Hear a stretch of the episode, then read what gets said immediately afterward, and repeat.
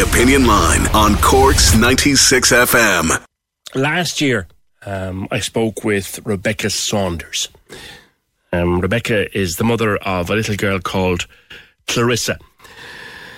And Clarissa was only three when she was murdered by her father at Audley Cove near Ballydehob in West Cork in March of 2013. And it was a horrific tragedy. I remember covering it at the time. Martin and Clarissa were buried together in the one coffin. But as time went on, the, the truth of what had happened on that terrible night, well, when it emerged, it was even more awful than what we thought had happened. Martin McCarthy had been planning his daughter's murder and planning to take his own life because his wife, Rebecca, had asked him for a divorce. And that's as it sat for a while. A number of years ago, then, um, I was talking to someone who now emerges to be a bu- mutual friend of both myself and Rebecca Saunders. We were met casually, and she said to me, Someday, she said, the story will emerge. And it did. Now, last year, there was a major podcast feature and a sizable article published in the Examiner, um, written and compiled by Liz Dunphy. And that was called Clarissa, A Life Stolen, which featured an extensive interview with Rebecca telling the story. And then Rebecca spoke to me on the opinion line at the time from her home in Texas and uh, about that. And we've stayed in contact uh, over the last 12 or more months. Um, and early last Friday morning, June 3rd, Rebecca uh, was here in Cork and she watched as the coffin in which her little girl had been buried with her father, she watched as that coffin was exhumed from the grave in West Cork. Now, Martin McCarthy has been reinterred. But next week, Clarissa will go home to Texas with her mum. And it's the end of a very, very long and arduous road, and a happy end to that long and arduous road. And as she prepares to make that journey home with her daughter, I've been speaking once again to Rebecca Saunders. Rebecca, when we spoke last, it would be March of 21, you told me you were determined to take Clarissa home to Texas with you. You also knew, though, it would be a really, really difficult process. How do you feel now that you'll actually be able to do it next week?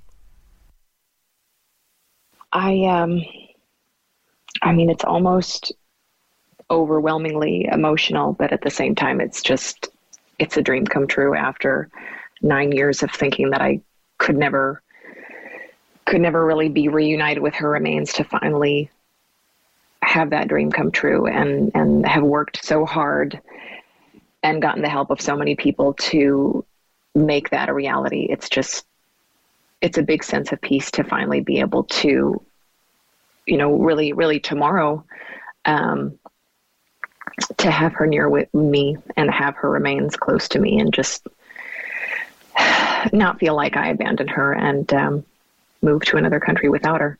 When we talked before, you said that almost from the moment she was buried and you allowed her to be buried with Martin, you did so because you were overwhelmed with shock. You, you regretted it straight away, but you felt, I think, for a long time that there was nothing you could do about it. Isn't that right? I really didn't think so because I just didn't think that exhumations were done in Ireland and the the advice that I was given they didn't make it at all seem like it was possible and I think the reason why is just they thought that there would be roadblocks from the authorities and roadblocks from people objecting to me exhuming Clarissa, and they they didn't want to give me any kind of false sense of hope. I think. Talk me through the process. It was quite difficult to achieve. So, um, well, first of all, I I um, I kind I was reached out to after the podcast that the Irish Examiner put on and yeah. the long newspaper article by a woman in Dublin who was trying to exhume a stillborn baby of hers. And um, she reached out to me, and I, well, she reached out to the journalist who wrote the story, Liz Dunphy, and Liz then put her on with me. And she told me that it actually was not as complicated as she thought. And so she walked me through her process and and then um, pretty much after the article, I just had so many people telling me that it's not as impossible as I thought it was to exhume. And so then I contacted Cork County Council and I asked, I asked, uh, tried to find the person to ask for the application form. Um, and then I was contacted by the Claire Byrne's show. And after the big, overwhelming support that I got from everyone who watched that show and listened to your interview, PJ, and, and Liz's podcast. I mean, I just, the, how, how kind the support was and how quickly it came in. It just, it kind of gave me the courage to push through. So I filled out the application form and, um, the council had other forms that there were requiring me to fill out and really it was um, I'm not going to take you through all the the jigs and reels of the detailed process, sure. but um, I I will not give anybody any false assumptions that it was a straight road. It was not, and the council. Honestly, the council did not make it easy. Mm. Cork County Council did not make it easy at all.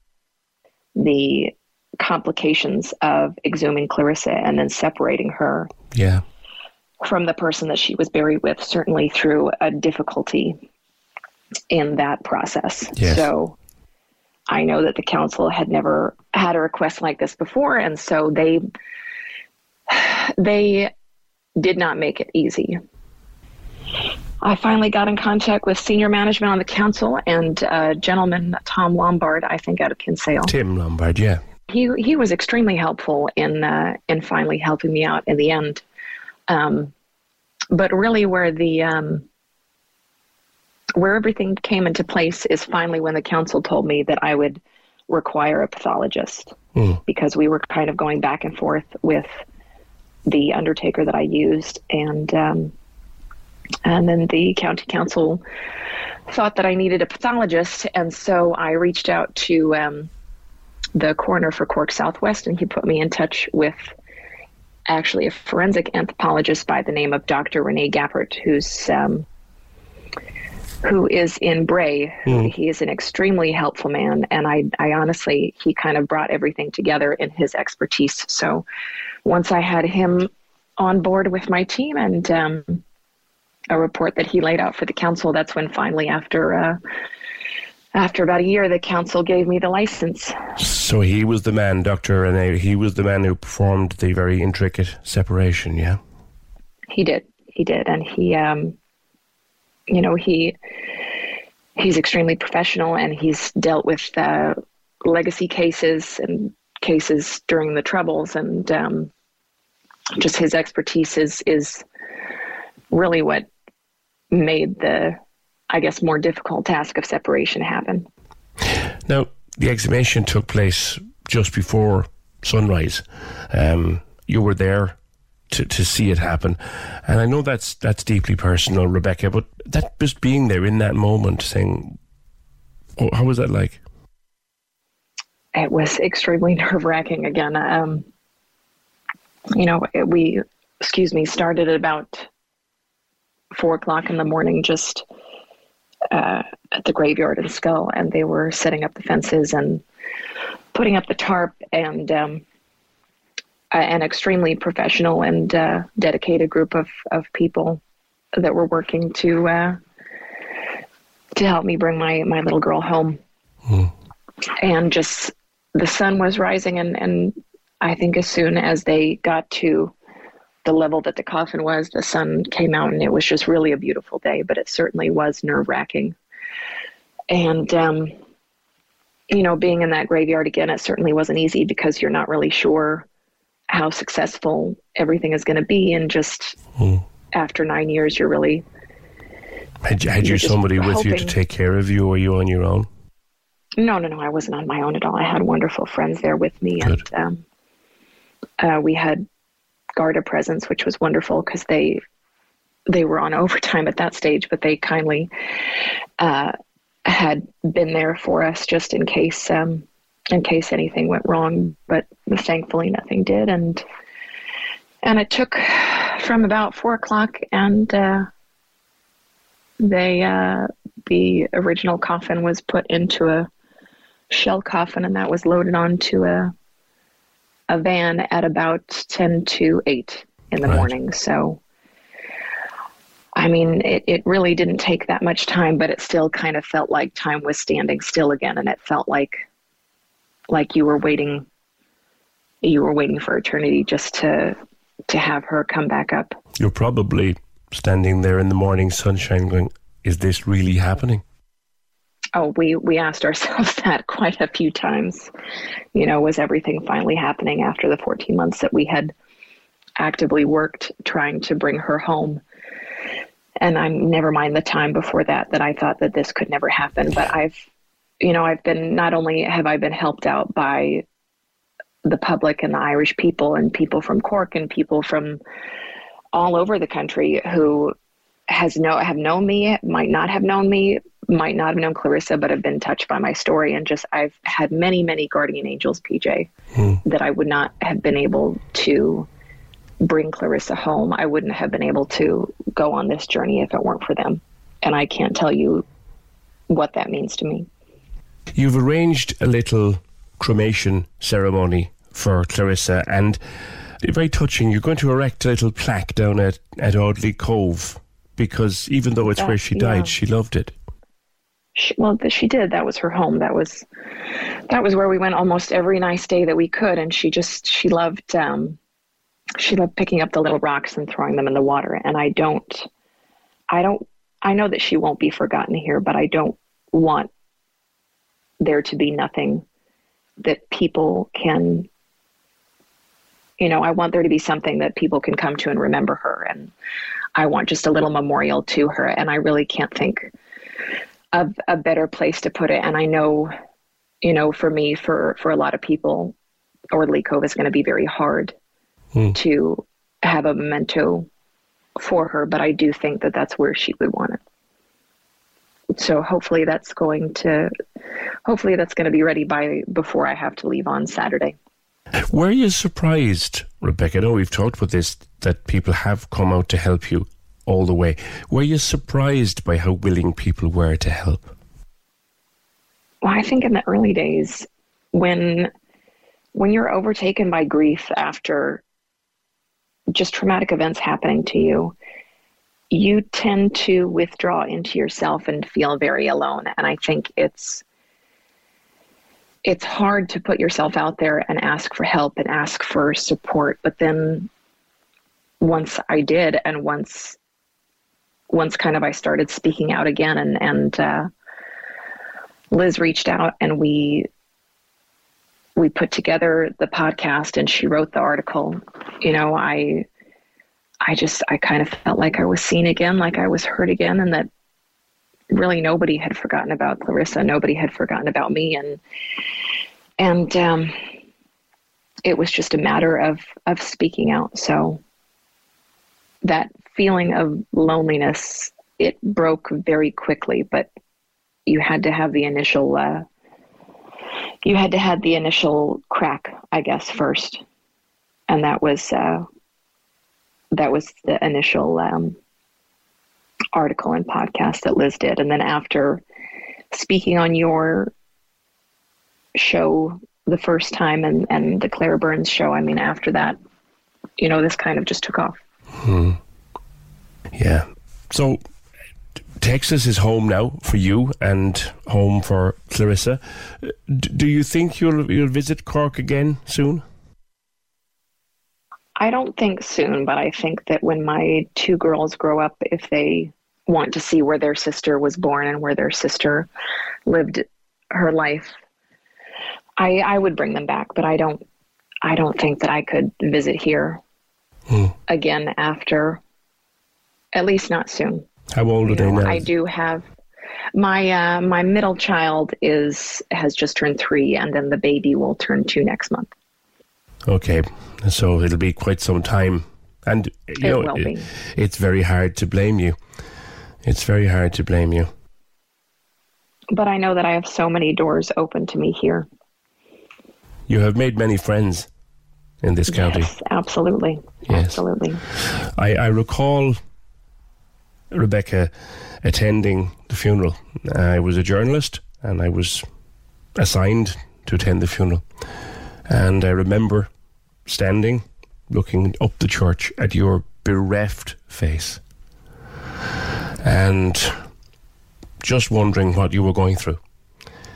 And I personally am so thrilled for you that you have brought it to this point now that you could take your little girl home with you.